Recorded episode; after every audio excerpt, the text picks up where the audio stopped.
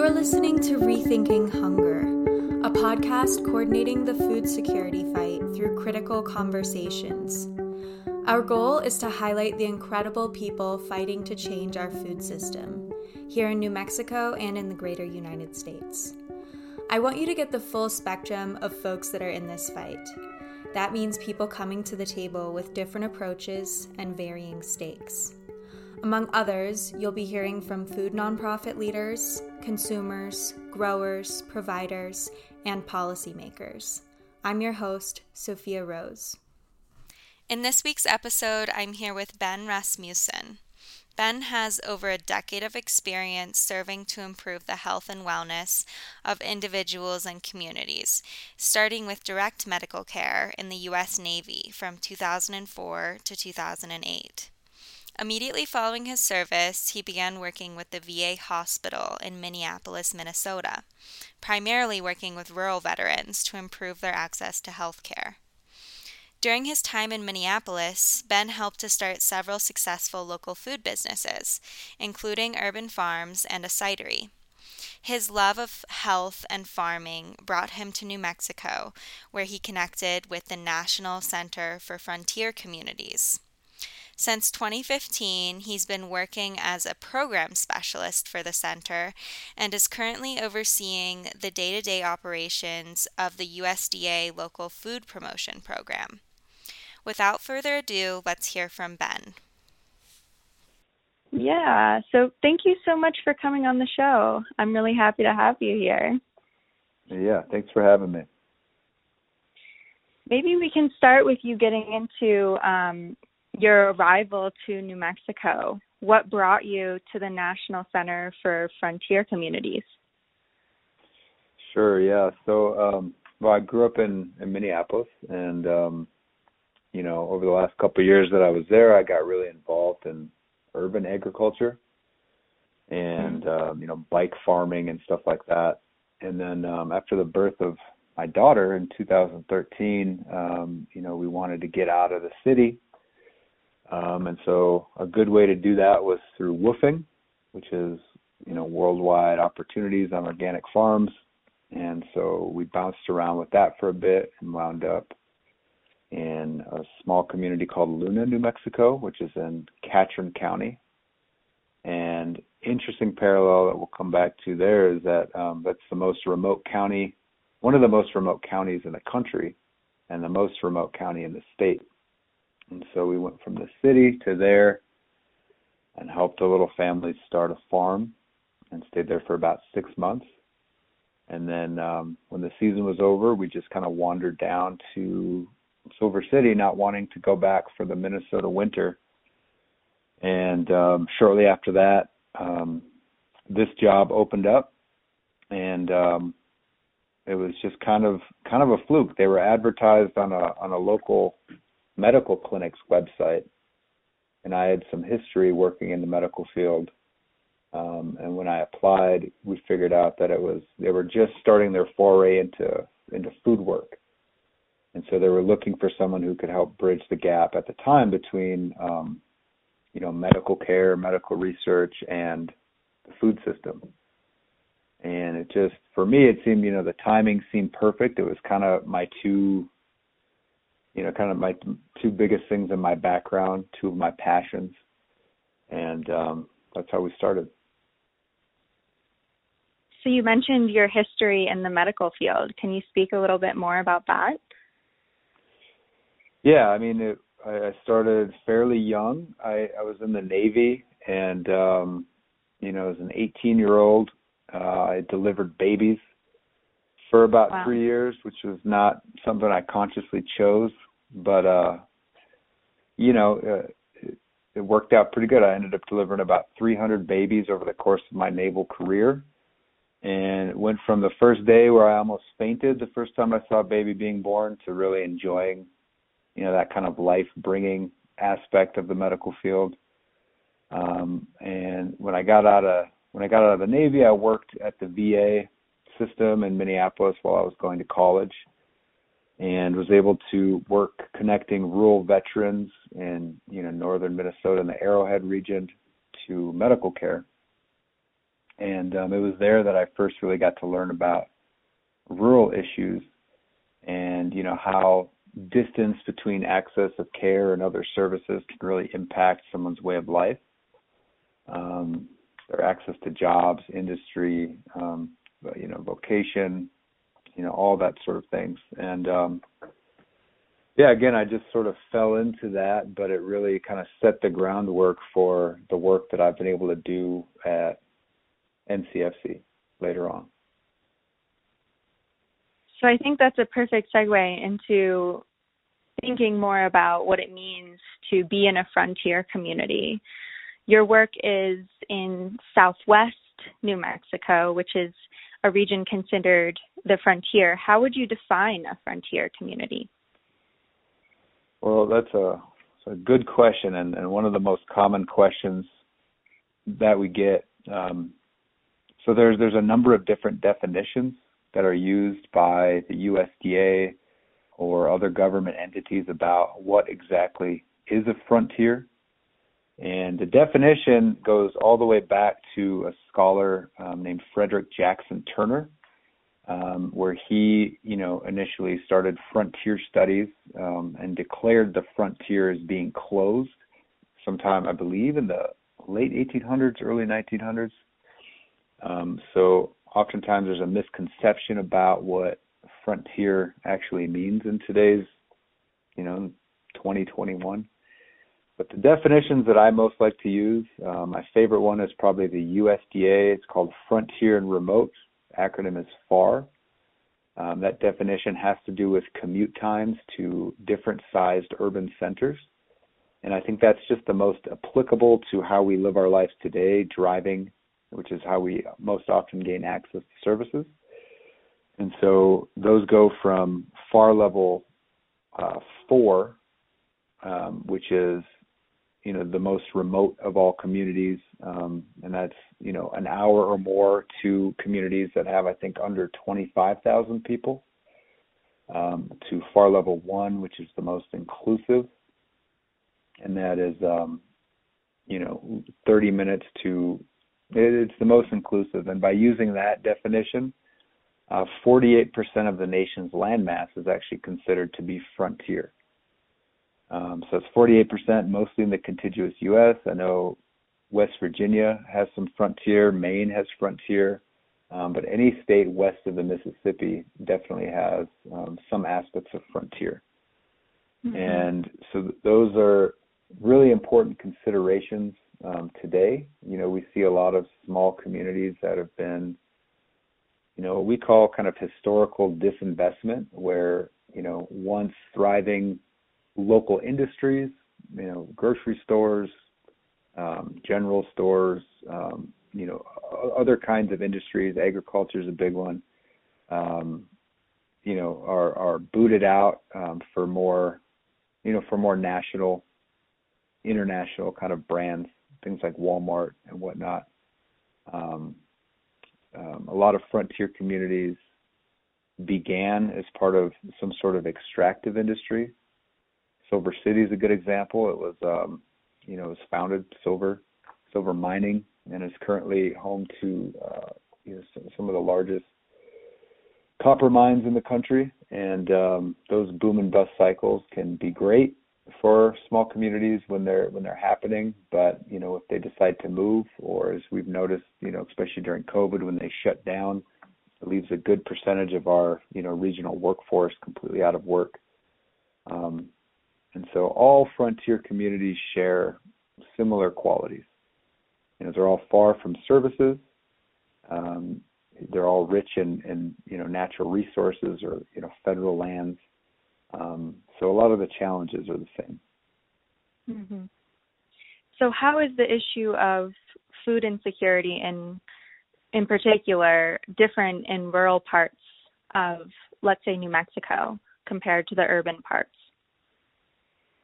Well, I can't speak too much on exactly how it differs from the urban parts of New Mexico um, because I haven't spent much mm-hmm. time working with them. But quite literally, you know, the the food pantry system is the waste management system of the larger food system. It's where all the stuff that is unsold goes, and um, you know the frontier communities in New Mexico are the the last stop, literally. We're, we're the last place that food goes. So we know it, it comes in from wherever it gets gleaned from, from Feeding America, uh, you know, affiliated stores and distributors and things like that, to the food banks, which are, you know, the, the one that serves us is located in Albuquerque.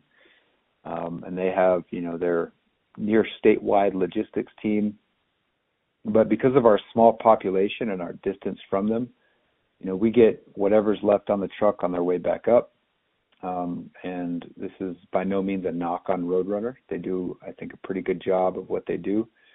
But that's just kind of the reality of, you know, living in such a remote place. You know, when you're dealing with numbers, you know, we have, you know, when we typically work within southwest New Mexico, it's a region of, you know, Catron, Grant, Hidalgo, and Luna counties is how we've often defined it. Um, the landmass is bigger than I think uh, Connecticut and New Jersey combined, um, and has I think 63,000 people. Um, so it's incredibly remote. There's a lot of a lot of empty land. So it's easy to you know push off the bad stuff or to you know forget about you know the needs of of the food insecure in this region. So that that's what we deal with. We often deal with food coming down that's you know not an optimal condition. We get what seems like less of a choice, you know, in terms of the, the food pantry foods that come through. Um, and you know, so it's a struggle all the way around. The name of the game for us is quite often just logistics. It's it's how do we get good food here, not too expensively and in a timely manner. And mm-hmm. that's you know with NCFC's work with the Southwest New Mexico Food Hub. That's you know been on both the you know the agricultural and market side of you know the food system and the the emergency and supplemental side. That's really what we've been working on. Yeah. Do you want to speak a little bit more about the food hub and what you're trying to do with that project? Yeah. So like i mentioned earlier uh, when, when i first started working at ncfc we um you know they were just kind of doing their first forays into food work.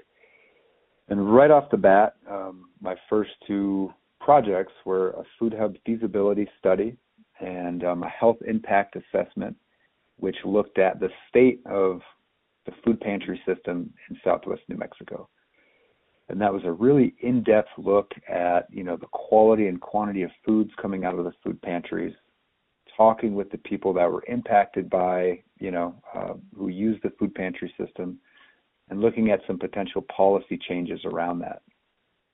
And then the feasibility study for the food hub, we wanted to look at, um, you know, the you know, the food the food hub or the the food system, the growers in the region, um, how being remote was affecting them, how different you know new food safety rules coming down the pipeline was affecting them, and if there was any potential intervention that would help, you know, increase uh, you know their bottom line, increase the amount of local foods in the region, and so when we finished both of those studies, um, you know, we looked at all the recommendations that we came up with, and from those we made, you know, we designed the food hub as it is now.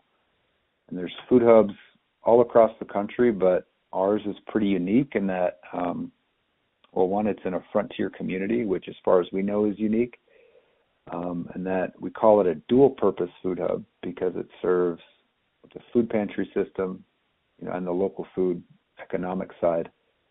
Um, so really what we've been doing with that is we work with a few dozen growers, mostly in, in our corner of the state. We have um, logistics that we run. We market, aggregate, and distribute their food. Um, school districts, hospitals, restaurants, grocery stores. Um, we're now starting um, a CSA program.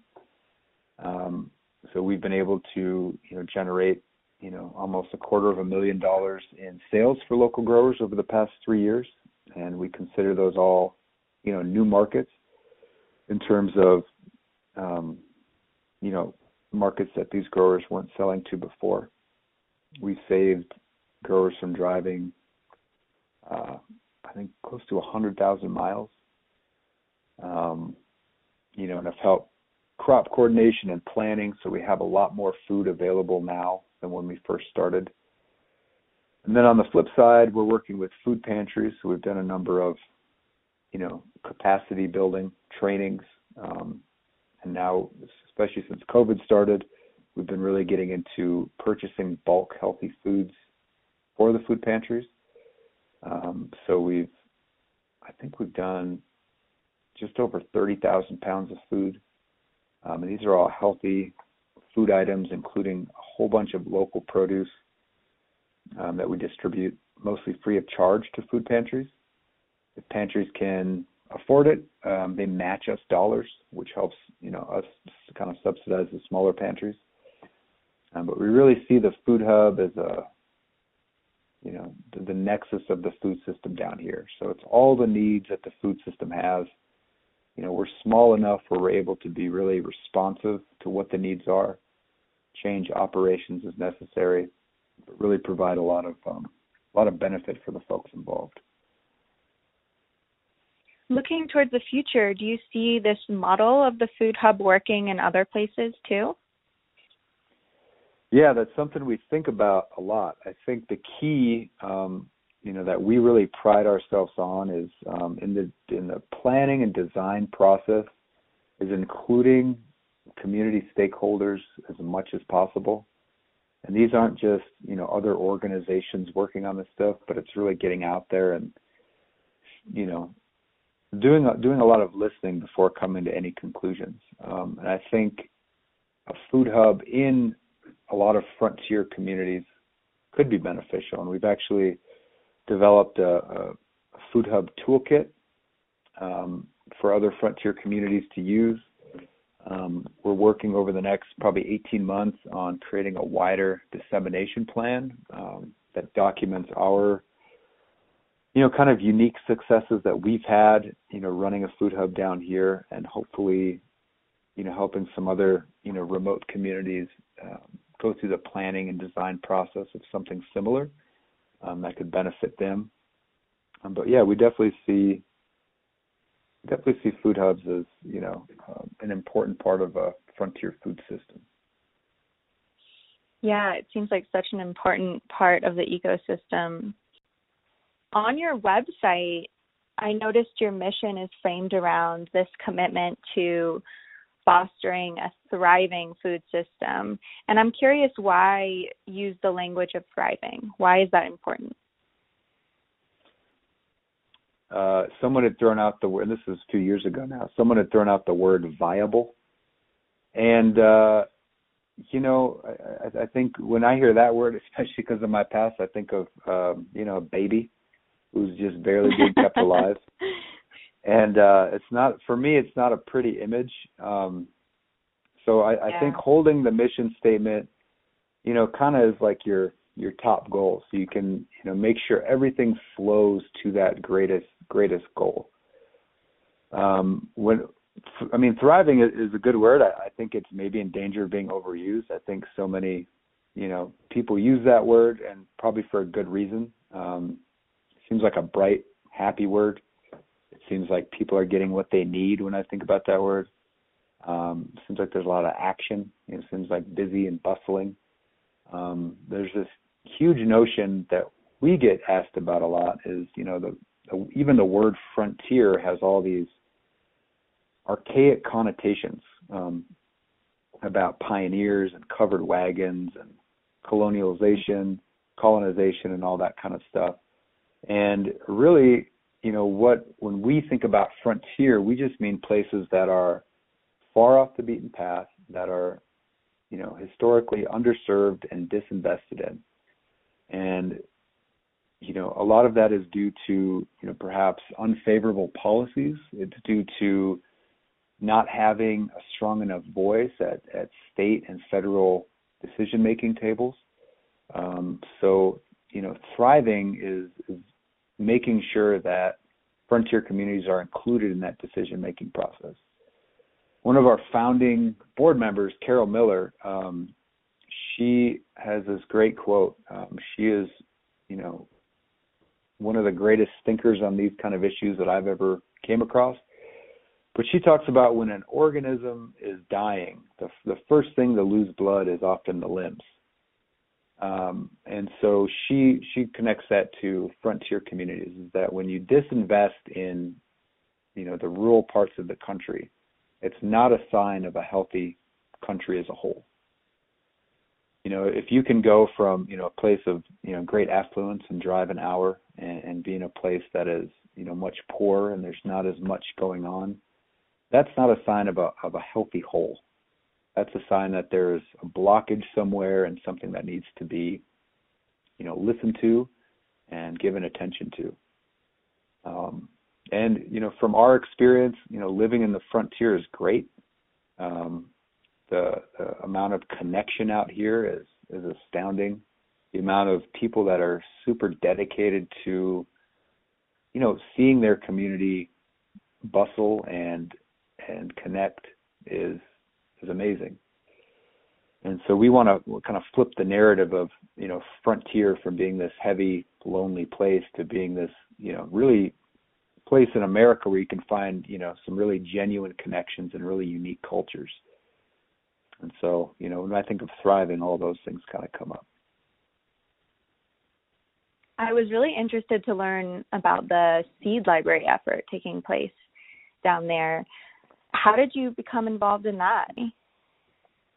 Yeah, well, again, you know, part of the food hub is, you know, we're really wanting to, you know, respond to what the community needs are. And there's been a some iteration of a seed library for for years out here. Um, and it's always been volunteer run, and it seemed to us being involved with it, personally being interested in seeds, that you know the issue with it was just it lacks some sort of backbone support some sort of like managerial consistency and so we were able to um, you know utilize uh, a permaculture grant that we received um, utilize part of it to relaunch the seed library um, to uh, you know to do a seed launch event to get you know our supplies built up to get um, you know storage refrigerator and all that kind of stuff so, you know, at this point, it's, it's still run by volunteers.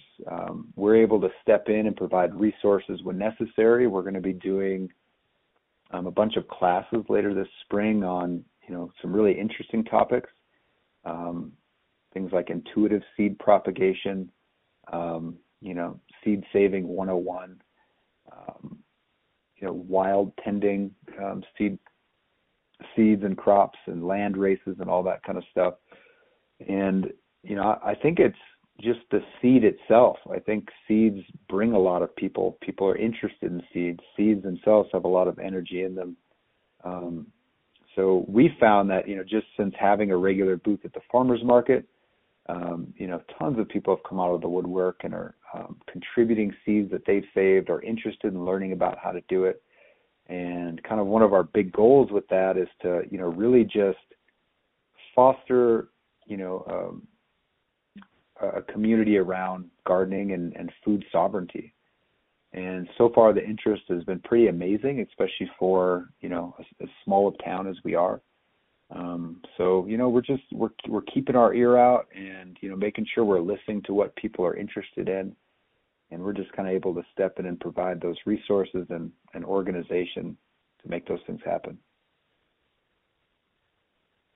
Yeah, you mentioned the imp- the importance of food sovereignty, and I'm wondering, can you speak a little bit more about why uh, self reliance and self sufficiency is important in these places?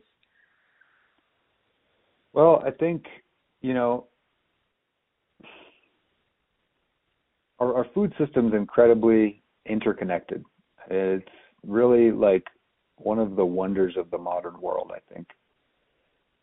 You know how timely everything is, how how many steps food often has to go through to get to the grocery store, to get to your table, to the restaurant. Um, so you know, and, and that's not a bad thing. I think interdependence is you know it's what nature does, and I think interdependence is a good thing.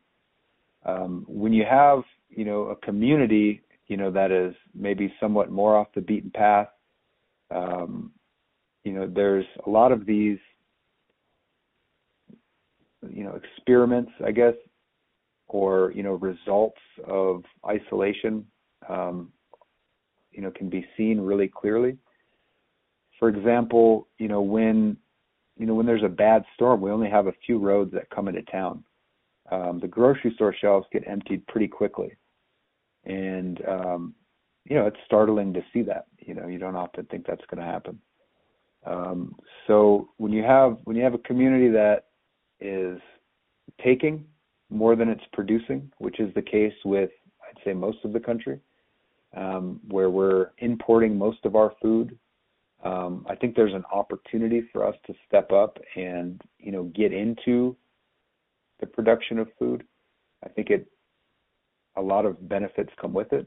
You know, we're eating healthier food we're talking to each other more, we're getting outside, we're getting dirty. Um, all those kind of things are, you know, good for individuals, and what's good for individuals is usually good for the community. Um, I think one of the ideas behind the seed library is that, um, you know, by teaching gardeners here to, you know, select for the best possible varieties, you know, as we go through like things right now where there's a lot of drought, or you know, if there's the climate keeps shifting, we'll maybe eventually have seeds that are really well adapted for the region um, that would do better down here than seeds we buy from Maine or you know from Seattle or something like that. Um, yeah, so yeah, but you know, being being involved, I think is maybe more so more important than complete independence. It's just being a player in in the interdependent food system.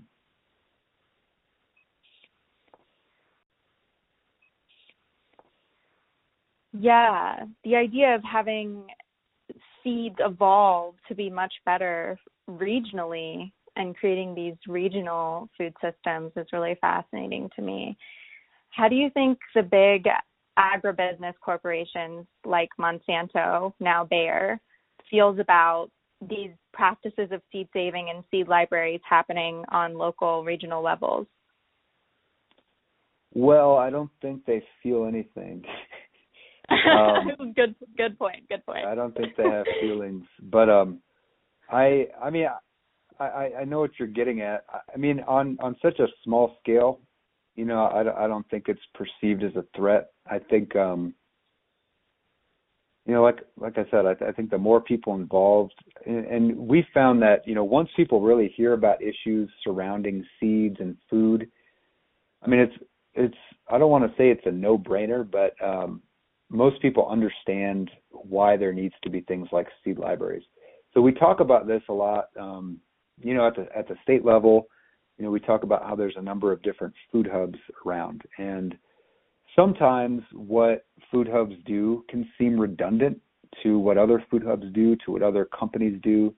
But having a bit of redundancy is good. You know, having a backup plan is good. Having energy reserves and seed reserves and excess food is good because you just never know what's going to happen. Um, you, you, know, I mean, think about if we would have had, you know, a, a toilet paper reserve um, about a year ago, people wouldn't have been freaking out as much. Um, you know, so if we can have extra seeds and, you know, with the food hub having extra food around and encourage people to really participate in the food system, you know, that, you know, you know they, they can contribute to it by you know growing food um, feeding the food banks feeding themselves providing seeds. You know i i think that we're going to be a lot stronger. And small communities i i think what i was trying to say before is that um observing observing these changes is um a lot easier in small communities. Um moving the needle is a lot easier to do in small communities because by default, everybody interacts with each other anyways. I remember reading um, a study years ago about um, social circles, and uh, people that live in rural communities, social circles are much much larger than those that live in urban communities. And that's just because you have to interact with more and different kinds of people on a daily basis to, you know, just to live your life and so I think that's one of the really great benefits of small towns is that you know, there's people that we interact with on a on a deep, consistent basis out here that you know I feel like in a in a larger city we would be siloed a little too easily, and you know that sort of resiliency factor. Um, if we can continue to weave that into the food system, um, we're going to be better off. You know, our kids are going to be healthier. We're going to have more food. Uh, farmers can make more money. Um, that's that's what we're aiming for. Yeah, I think what you pointed out about the social togetherness is so key, like as an added element to how this could really work. And I was also thinking about how um, when you were talking about, you know, getting folks interested in growing food, I think a lot of people are kind of intimidated by the prospect of growing food because it seems like a big deal. What would you say to someone who is starting their garden for the first time or growing food for the first time, you know, to get involved? Well, um, a couple things. I mean, there's there's resources available. Um, you know, if if you're down here, you can hit us up. We'll help you out. We're going to be doing some classes on raised bed 101 um, and just kind of getting started. And even though in the desert it doesn't seem like it, the best advice I ever got about growing food is that you're just assisting a natural process. Um, food, you know, seeds, plants, they really want to grow, and so if you can maybe slow down and, and learn how to how to intuit what they need, um, and spend time in the garden, um, you know, you're going to figure it out. Um, people have been doing it forever, and um, yeah, but oftentimes in the desert it can be a bit tricky. So um, I say go for it. Awesome. Is there anything else that you feel like you want to touch on that we didn't get to? I think. Well, um, if you're around New Mexico, look for the Southwest New Mexico Food Hub, where um, you know we're sending up north. We get a lot of our stuff in Albuquerque and Santa Fe, especially at the amazing La Montanita Co-op stores. Um, oh yeah, yeah, yeah. So you sell to those to the co-op. Co-op, yeah, the co-ops are great. Um, you know, huge shout out to the folks at La Montanita. Um, you know, they're really doing things in a big way across the state we have just um, been so blessed by our partnership with them. Um, they, you know, they have some pretty cool logistic lines. They're able to back, you know, they make it possible right now for us to bring our food up to that part of the state. Um, I know a lot of people that work there. You know, they're incredibly dedicated. Um, and that's one of the things. Um, you know, I don't know if you've gotten this sense, but we're we're involved with um, a number of you know national uh, coalitions on agriculture and, and policy and things like that. And New Mexico really is um, incredibly forward thinking and progressive in terms of food system interventions. Um, and you might not think it when you think about New Mexico, but we have just an amazing, amazing thing going on and a lot of momentum heading in a direction that's going to be good for, you know, for everybody. It's going to be good for the people growing food people buying food, people on food stamps, people at food pantries, um, and then all the other supportive businesses around there. So, you know, and then just you know, recognize places like La Montanita is you know a major player in that. So support them whenever you can too.